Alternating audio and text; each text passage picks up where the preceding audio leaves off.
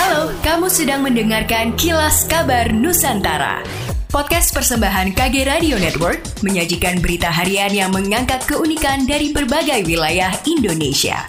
Kilas Kabar Nusantara dapat juga didukung oleh pengiklan loh.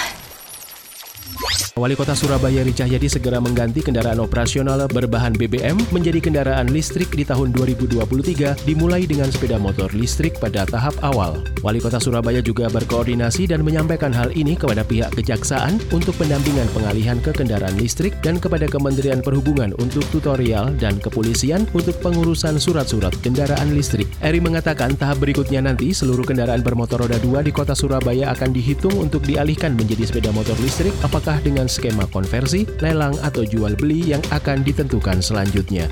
PT Jasa Marga Manado Bitung memprediksi trafik lalu lintas di jalan tol Manado Bitung memasuki momen perayaan Natal dan Tahun Baru mengalami peningkatan. Direktur Utama PT Jasa Marga Manado Bitung, Florisco Siahaan mengatakan, pada momen Natal 2022 diproyeksi terjadi kenaikan trafik kendaraan yang melintas di tol Manado Bitung sebesar 16 persen. PT Jasa Marga Manado Bitung memprediksi puncak arus kendaraan yang akan melintas di Jalan Tol Manado Bitung terjadi pada H-2 Natal atau pada hari Jumat, di mana perayaan Natal 25 Desember 2022 jatuh pada hari Minggu. Pemerintah Provinsi Sulawesi Selatan bertekad akan menuntaskan persoalan stunting sesuai target yang ditetapkan.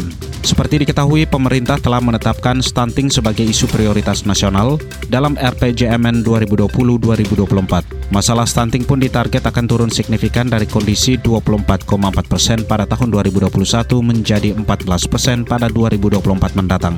Kepala Dinas Pemberdayaan Perempuan, Pengendalian Penduduk, Perlindungan Anak dan Keluarga Berencana DP3A KB Sulsel Andi Mirna mengatakan rencana aksi nasional percepatan penurunan stunting Indonesia atau RAN pasti harus dilaksanakan oleh berbagai pihak di seluruh tingkatan daerah. Menurut Mirna, dengan mempertimbangkan waktu yang tersisa, Pemprov maupun pemerintah di 24 kabupaten kota dituntut untuk meningkatkan cakupan pelayanan pada kelompok sasaran percepatan penurunan stunting.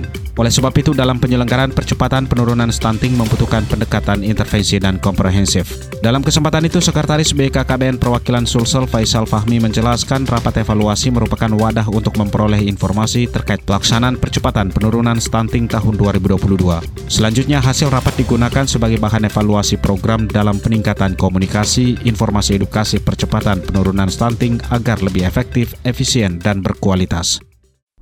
Demikianlah kilas kabar Nusantara pagi ini.